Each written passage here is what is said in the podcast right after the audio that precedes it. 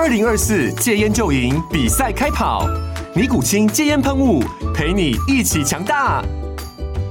戒烟不容易，单靠意志力戒烟的人，时常无法克服戒断症状而失败。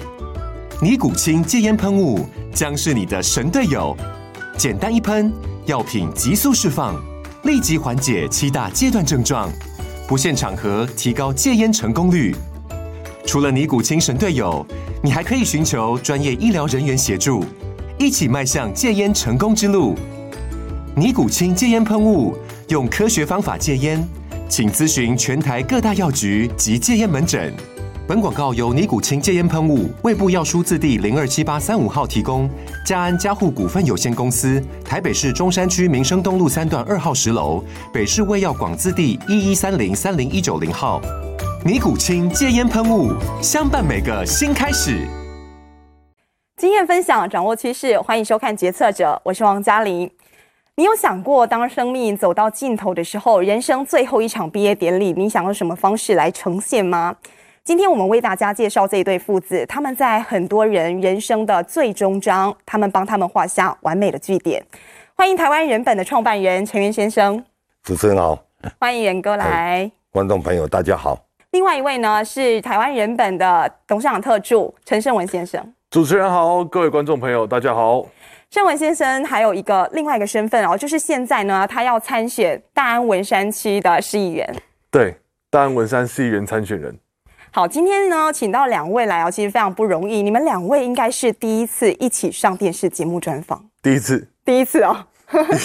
第一次跟爸爸一起来，感觉是有没有特别的感想？还蛮特别的，因为以前上过的节目是电台居多。嗯，那像这种面对面的专访的话，确实是第一次，确实第一次，还蛮紧张的。嗯哼，今天我们之所以把盛文找来啊，其实还有一个很大的原因哦，因为其实呢，盛文在这个行业当中，他算是从小就开始看，大概从幼稚园开始，他就必须跟着爸爸妈妈一起到啊各个行业啊，或许是很多人。一辈子都不会碰到几次的场合。那说到台湾人本呢，很多人对人本第一印象可能就已经停留在他们很成功，是台湾前三大的殡葬业。不过其实元哥，你的原生家庭就是盛文的阿公啦，其实是做喜事，是在办喜酒诶。小时候爸爸是在办酒席的，我六岁妈妈就过世了嘛，所以说跟着爸爸，经常都跟爸爸出去，诶办桌啊，平常休假就跟爸爸一起去办。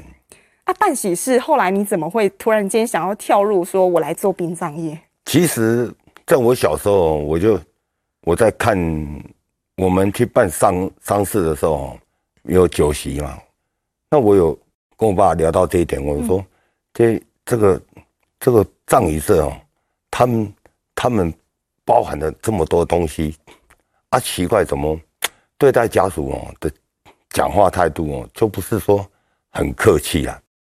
那那我跟我父亲讲说，嗯，我们做这个啦，都低声下气啊，嗯，哦，然后最晚一个结束啊，人家那个殡葬业一下子做完，下葬完人都不见了，嗯，我们还在这里辛辛苦苦在在做这个事，钱不好赚。对啊，我我跟我爸爸讲说，如果做殡葬业哦，可以一定可以帮助很多人，还可以交到很多朋友。那时候你几岁啊？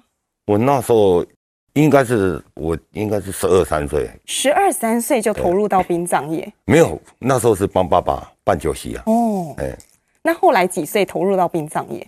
殡葬业，殡葬业应该是二十六七岁，二十六七岁还很年轻。对，我们那时候的年代，不是殡葬业说要要请就是请你，那时候是传宗接代的。嗯，我们比如说没有自己的亲人在在葬仪社里面。是无法接触这个行业，那时候行业是非常封闭式，所以一开始其实应该也是跌跌撞撞，碰到很多挑战。对啊，刚开始我是先去殡仪馆，去我那个舅舅有花店，去帮他送花圈、花篮这样子。然后在工作当中，就是慢慢去学。其实我那时候就下定决心，我要开要从事这个殡葬业。嗯哼。然后爸爸那时候一直在反对，他说。我们亲朋好友哪有那么多人死给我办呢？对啊，啊啊，所以说在那个我有慢慢跟他沟通沟通啊，但爸爸也是说希望我们哦，能够做什么事，能够做好。你要做生意，也要做一个好听一点的。嗯、那那时候我们那个殡葬业是真的是，是其实一个灵璧事业啦。那个年代好像大家对这个行业会比较不避而不谈。对，因为那时候其实这个行业哦，就是我觉得是这个在在这个服务的人，他的可能就是都是没有文化的嘛。嗯，没有文化，然后呢？就是价格也是满天喊价，对啊，都是结束才收，收多少家属就给了，漫天喊价，对啊，那家属就觉得说啊，这个就一辈子碰一次了，嗯，对不对？啊，说多少就多少，嗯哼，啊，当时我是觉得还有在经营这个业者都是亲朋好友啦，嗯、就是附近介绍的啦，哦，村里长什么有当地的人际关系包袱在，嗯，所以说他们对这种行业也是就是等于也不敢去得罪，因为你怕说。帮你办个丧礼，如果做的不好，以前人家会怕说啊，如果可以做点献圣，做献圣就是等于是做一个小，这个 怕说以后这个主生会不好了哦，家庭会不和怎样了哦，会担心嘛，所以说 家属这种一般家属就是容忍啊，能够平安把这个丧事做圆满就好了。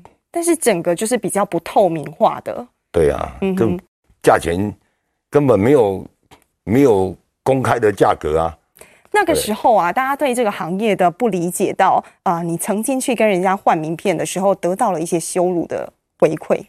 哎，那时候其实这是早期呢，早期在做这个行业，我们是等于非常卑微了，因为你名片递出去之后，别人一看到这个名片呢，几乎都是偷偷丢掉。那有的比较舍得，就啊，你以后我要接着重来，你给我这个干嘛？他就一当场就当场就丢掉了，对啊，就丢掉了。那我们当然是心里很不舒服，嗯哼，很难过了，嗯哼。所以你得到这样，其实你也没有想过要放弃。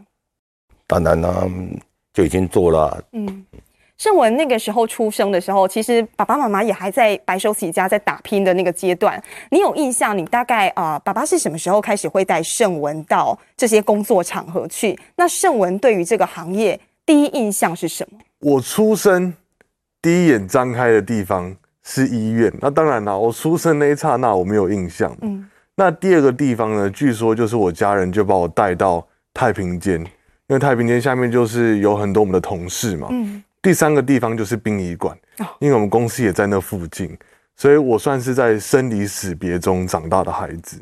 那刚刚有提到说，对于这个样的工作环境，其实当时我第一印象。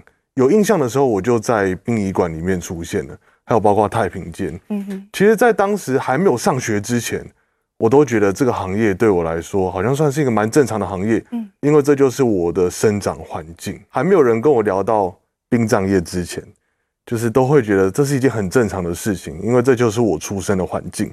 所以，你大概从小呃，小朋友可能很多小朋友是被带去公园玩啊、游乐园玩，但是你是跟着爸爸妈妈。每天就会进出这些场合，是因为其实这个工作它其实是有一个社会责任在的。嗯、比如说家属打电话给你，他当时需要被服务的时候，你不可能跟他讲说：“哎、欸，不好意思，我现在在跟我老婆聚会，我我可能稍后再给你回电。”嗯，你当然随时就要有很有精神的跟他说：“好，我现在马上来帮你处理。”嗯，因为这代表说一种社会责任。所以当时我父亲的工作状态是非常忙碌的，也包括过年过节的期间。他都会在太平间去守着，因为太平间，比如说过年过节，一一般员工都要去放假去休息嘛，嗯、所以身为老板，他一定要到第一线去作证。所以我在我印象当中，过年期间，我也很常跟我的家人一起在太平间吃团圆饭。在太平间呢、啊？是啊。那有没有曾经哦？比如说，呃，爸爸妈妈带着你们原本是开开心心出去玩，或者说什么节庆要庆祝，结果后来临时接到电话，突然要离开的，有这种曾经有发生过这种事？我觉得很长哎，尤其是看电影的时候。哦，看电影时间两个小时嘛。嗯、比如说，我跟我爸爸还有我妈妈一起去看电影，嗯，很长，就看到一半正精彩的时候，我爸爸就被抠走，说：“哎、欸，哪边需要被哪边需要服务，他要赶快赶到现场。”嗯哼，对啊，所以当时真的觉得说：“哎、欸，这个行业。”好像怎么会常常看不到爸爸？所以其实小时候你就知道爸妈是辛苦的。呃，我知道我爸爸真的很辛苦，因为他是在第一线帮忙的。嗯哼，当时公司草创期间真的很不容易。嗯哼哼。在很多人看到这个行业，或许去到太平间，或是说，呃，在这个葬仪社，大家是会害怕的。你小时候有没有曾经看到，在你还小的时候，还没求学阶段，看到什么样的场景，是是令你到现在都没办法忘记的？呃，我还记得有一次是跟我父亲睡在太平间，那时候他要值班嘛，那太平间我睡的地方的隔壁就有一副棺材。但当然啊，棺材里面是没有躺大体的。那当时又觉得说，哎，怎么好像跟我在看鬼故事的鬼片的内容有点相近？也可你几岁就把人家带到那边去睡觉？他，他幼他幼稚园的时候，幼稚园啊，暑假、暑假、寒假。都啊，啊都不会想说你哪一件？不会啊，那他那时候环境啊，嘿，买一台脚踏车在那边啊，对我很开心啊，太平间很大，太大了，然后我很常在那边骑脚踏车，也是一种不得已啦，因为你实在没有过多时间陪他去公园玩或是什么地方。其实如果不看鬼片，我是不会怕。那那个时候当下你的感觉是？那个画面跟鬼片的内容融合在一起，我才会怕。怕说里面会不会有什么动静？但其实没有，那都是自己吓自己。嗯。大概到什么时候你开始意识到说，哎，这个行业好像是不足为人道？你到学校去去跟人家介绍的时候，你开始觉得说，哎，好像不太敢让人家知道家里头从事这个行业。在我幼稚园到国小的期间，其实慢慢的开始对这个行业感到很强烈的排斥感，尤其是到国中的阶段，因为求学的期间啊，小朋友不懂我们殡葬行业嘛，所以他常常会问我一些。比如说小朋友才问的问题，好比说你有没有看过棺材啊？你有没有看过鬼啊？或者是你有没有遇过什么灵异事件啊？很常问我这些问题，所以慢慢的我会觉得这个行业怎么好像跟别人做的行业，跟其他人的父母做的行业是不太一样。嗯哼。所以慢慢的我越来越不喜欢跟别人提到家里从事的就是殡葬业。嗯哼。尤其是到国中这个阶段，我还记得印象很深刻。有一位老师跟班上的同学说：“如果你们不好好读书，以后就去做殡葬业。”所以在你面前这样，对，在我面前这样讲，或许他也不知道我们家里在从事殡葬业。嗯，但是在以前这个年代呢，大家对殡葬业的刻板印象其实是不太好，是比较黑暗这一面的。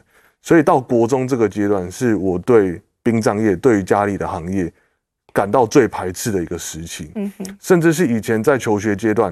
要做自我介绍，我还会骗同学说我爸爸是渔夫，他是开船的啊！真的啊，我听元哥说过，啊、他曾经说过，说他呃很自很欣慰的一件事情，就是说其实从小没有过多时间陪伴你跟妹妹，但是非常欣慰的是，在他忙碌工作的时候，你们并没有走歪路，你们并没有学坏，你们很自律啊。他有讲一个原因哦，就是说当你不乖不读书的时候，他就威胁你一句话：我要去学校见老师。因为以前这个年代，大家对于殡葬业来说就是黑暗的。那我回去跟家人讲到说，哎，人家都说我们殡葬业是不是黑道啊？哦，你有跟爸爸说？对啊，我会当然会跟家里面聊啊。同学讲说什么，又有讲说什么，你有没有看过鬼啊？有没有看过棺材？我觉得很奇怪呢。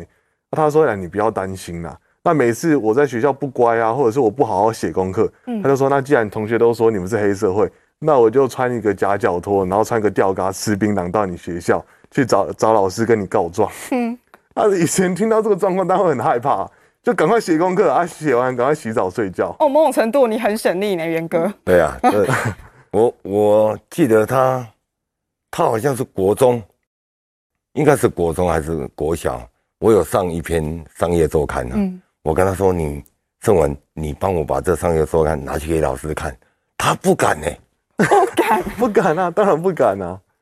为什么？因为商业周刊，呃，我印象记得里面应该是新式棺材的 DM，那是一个全新的厂商，然后来跟公司合作。嗯，然后我爸觉得这很新奇，他那时候的殡葬业也正在做改革，正在做企，哎，企业化，所以他也接触到蛮多很新颖的厂商。他说这东西不错，你拿去跟同学分享，让大家知道现在殡葬业跟以前不一样。嗯。啊、当然不敢拿给大家分享啊。那、啊、你听到儿子说，呃，不敢去跟同学分享你这么骄傲的事情的时候，你心里头第一个感受是什么？当然啦、啊，因为我们从事的行业，对不对？让小孩子就是觉得这个行业在可能在他人际关系对不对？会受到一些人家的，呃，排斥嘛。嗯，所以说，我们那时候也一直从自己一直在想说，我们要是怎么样去改，把这公司能够把它一直转型转型。嗯哼。那幸好这几年的努力了，我们也是算是台湾第一家的五星级太平间。对。对不对？啊，慢慢。所以你那个时候开始做一些创新的改革变化，其实除了自身的一些呃被外界不是那么礼貌的对待之外，还有很大原因是因为孩子。对啦。你听了他们从学校被遭遇到的状况，其实心里是难受的。当然是难受啊！你看他现在，他现在就是说有心要对社社会服务嘛。嗯。他外面都一直攻击说他是富二代，其实说我们我们。家盛文是跟我一起在打拼的。我们，我从开始从事这个行业，是一个人是非常辛苦辛苦。我这个手都是插的牙签，现在这牙签插，我看到那个花篮我都会害怕。但是我们晓得说，我们自己，我有未来，我有的目标，自己有自己的呃理想。嗯啊，小孩子也很蛮懂事的啦。我们这个行业，他也其实我，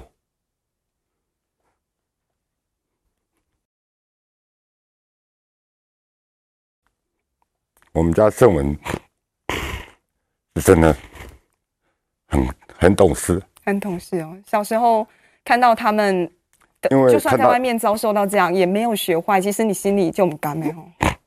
对啊，嗯，他看到我做什么。都很支持的，非非常支持我。这囡仔没得罪啊。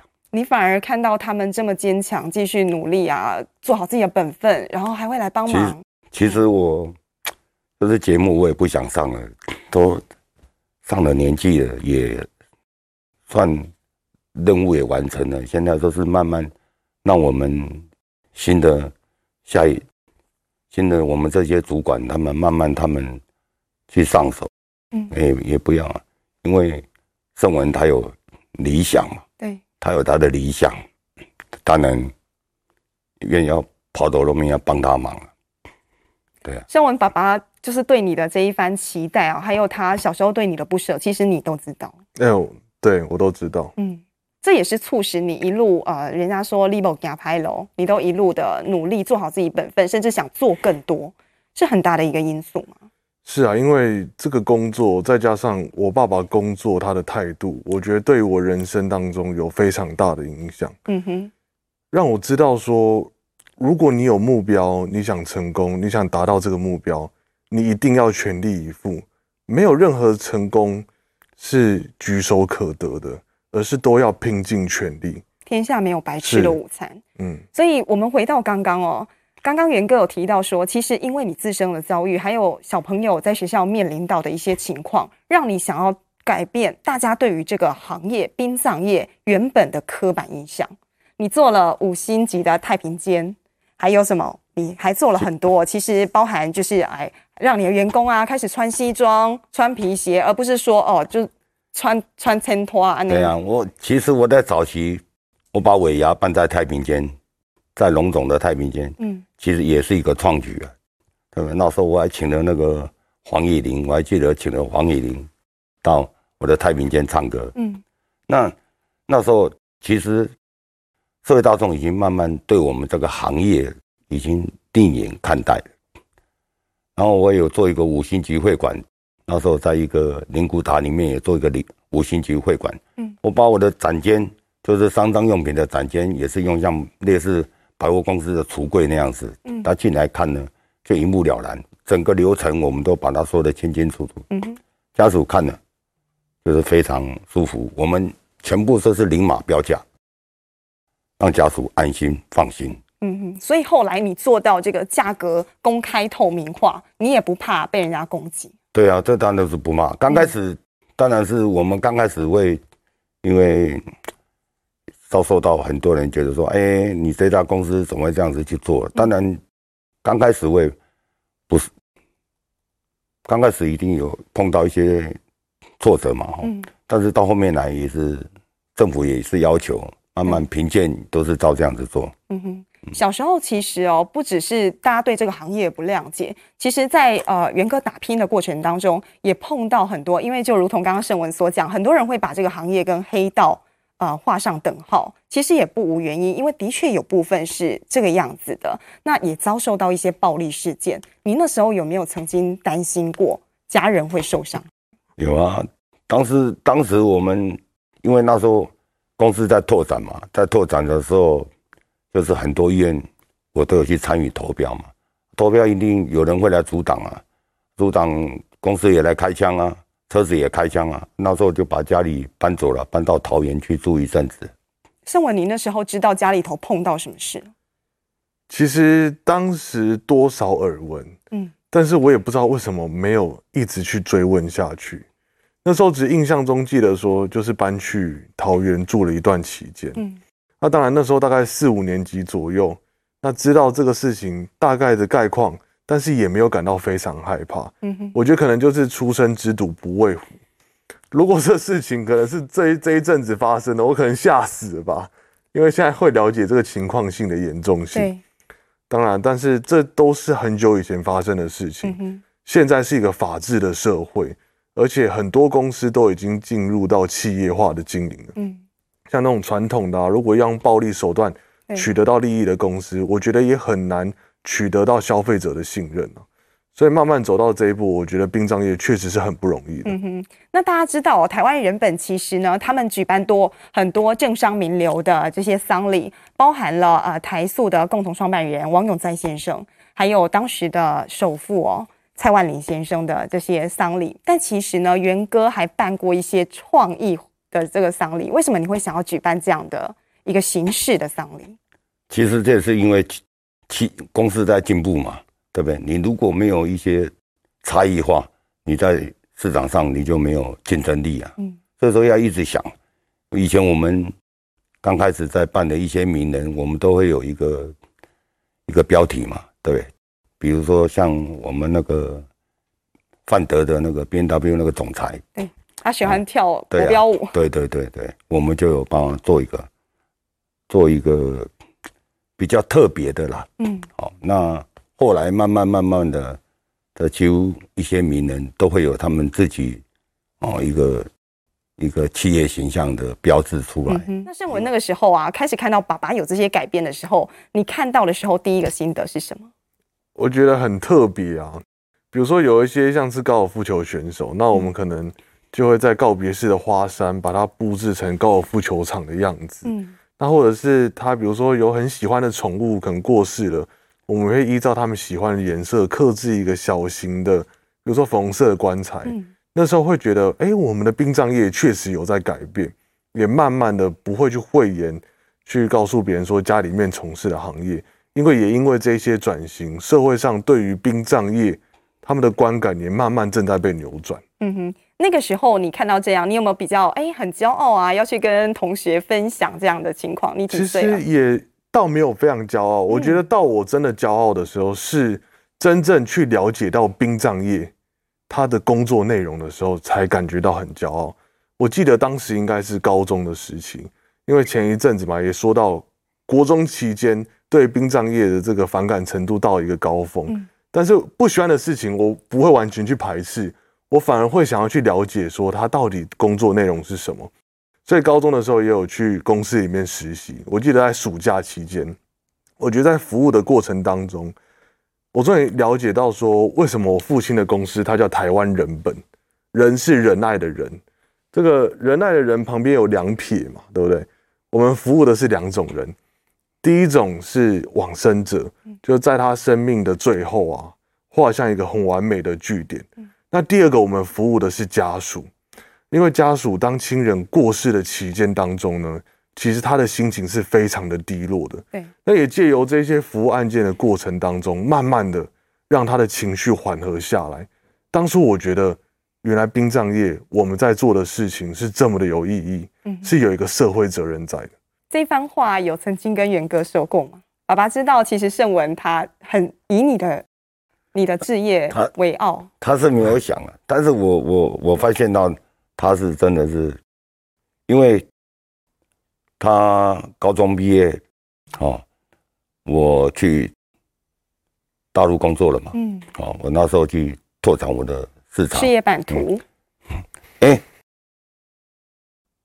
他他不去美国，也不去欧洲读，他就是一直想来大陆找我，他就是想要跟着你，他就是想要来跟着我，那我就觉得说他他是对我这个行业有兴趣的。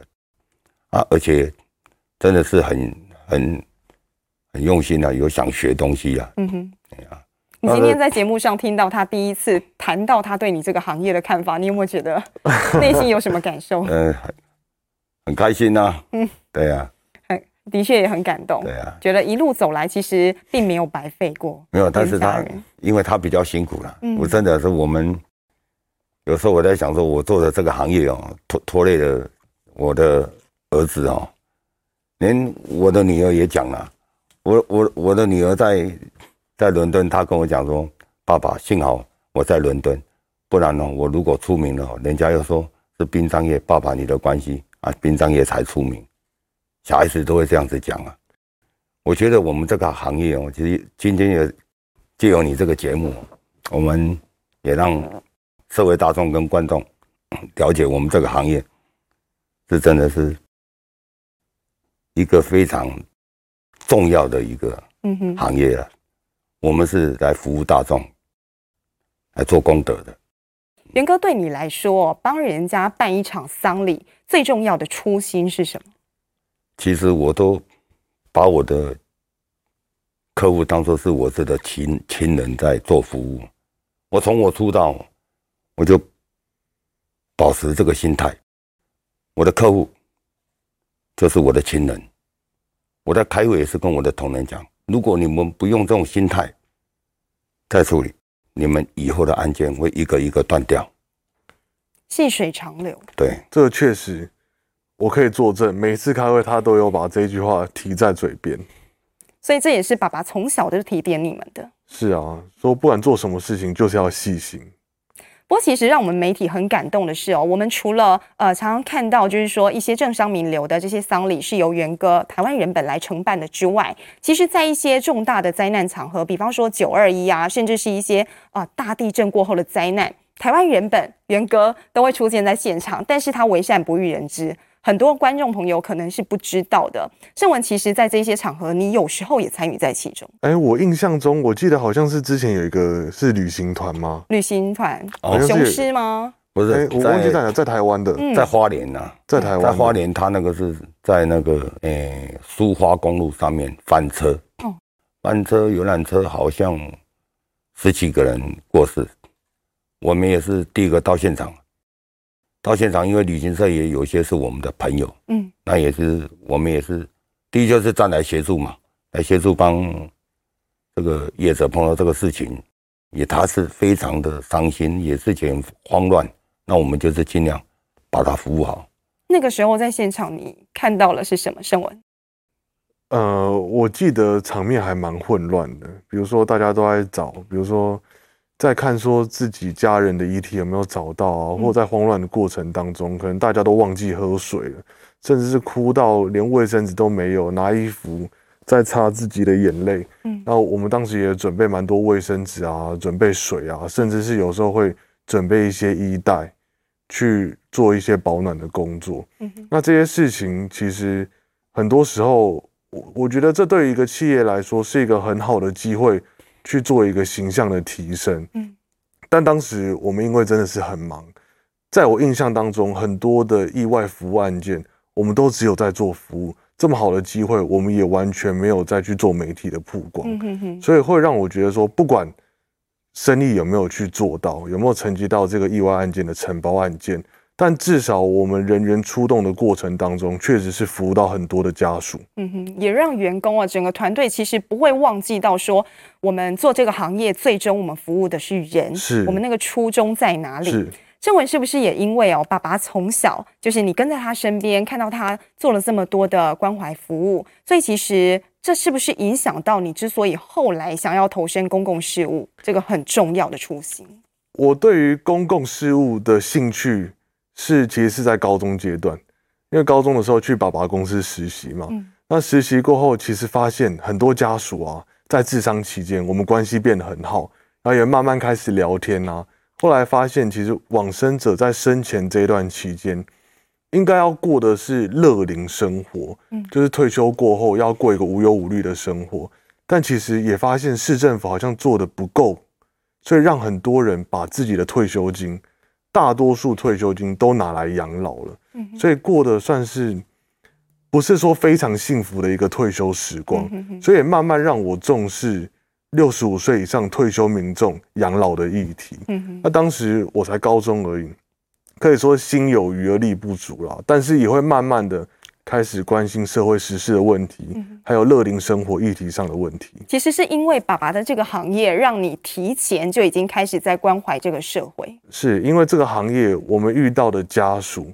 其实大多数也是六十五岁以上退休的民众，嗯、因为比如说我们现在平均台湾余命可能是在八十岁左右，对，那他们的小孩子会在五十几、六十几岁，可能介于退休的阶段，嗯、所以我身边很多的朋友也都是在这个年龄层阶段的，所以会慢慢让我去关心到这个议题。嗯、哼哼我觉得会让我想要从政，殡葬业算是我的一个。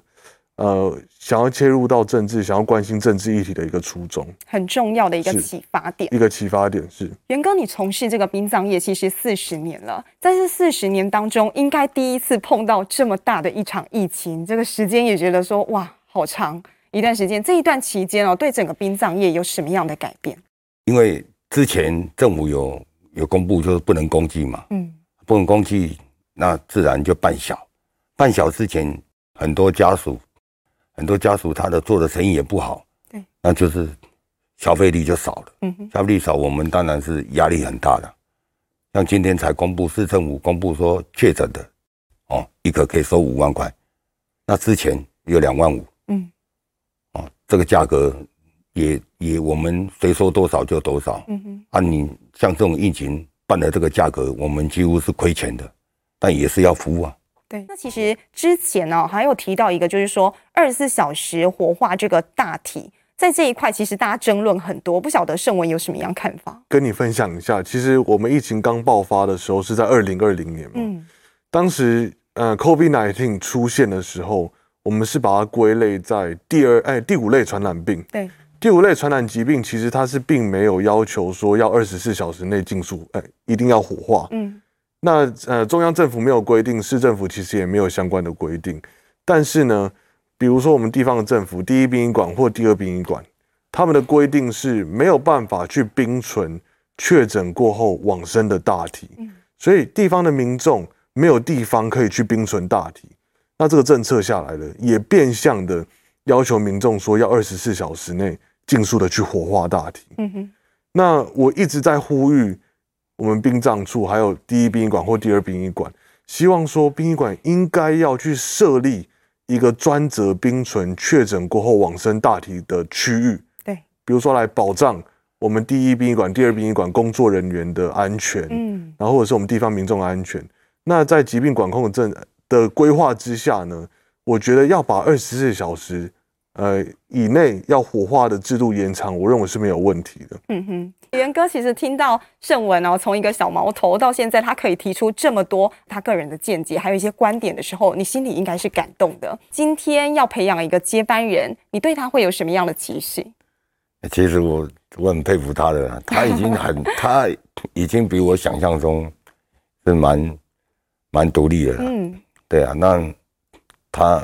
小孩子有小孩子的想法，我们都，我我不会去强迫我的小孩子他要做什么事情。嗯，他有他的理想，我们都是祝福他能够尽量帮忙帮忙。对对啊，那我觉得我们公司未来发展这么多，跟我老的员工这么多，我们以后很多人都可以接班了。嗯，接班不一定是传子啊。对对对对对，圣文在这些年哦，你有没有觉得爸爸哪些地方在考验你？考验哦，我想一下哦，我印象最深刻啊，当他的特助的时候，有一个规定啊，就是 这个手机呢不能调成静音模式，手机要随时随接，因为这要考验我们。如果有家属打电话给我们，那我当时在睡觉，所以就没有接到。所以手机一定要有声音，不管它震动声音很大声也好，或铃声都好，你就是要二十四小时一定要接到电话。哇，好像是我们媒体人一样，二十四小时都要 on call。呃，对对对对对，没错。嗯，爸爸有没有常常提醒你哦，这个服务的初衷啊？服务的初衷吗？嗯，其实不论是在殡葬业或是啊从政，其实这个服务初衷是很重要。我觉得要知道自己想做的事情是什么。比如说，我想从政的理念，我要照顾好我选区内六十五岁以上的长辈，而不是因为去从政，然后你再去想说你要做什么，而是你要有一个理念出来，你才会去从政。那对于说要怎么去完成这个理念或者是人生的目标，我觉得我在我父亲身上真的学到很多。他告诉我说，不管你做什么事情。你要把它做到最好。好，今天真的非常谢谢两位来哦，从台湾人本到啊、呃、元哥还有胜文的身上听他们分享这些故事，大家都得到非常多的感动，也有一些观念上的改变。谢谢两位来，谢谢，谢谢，感谢，谢谢大家。好，决策者，我们下周见。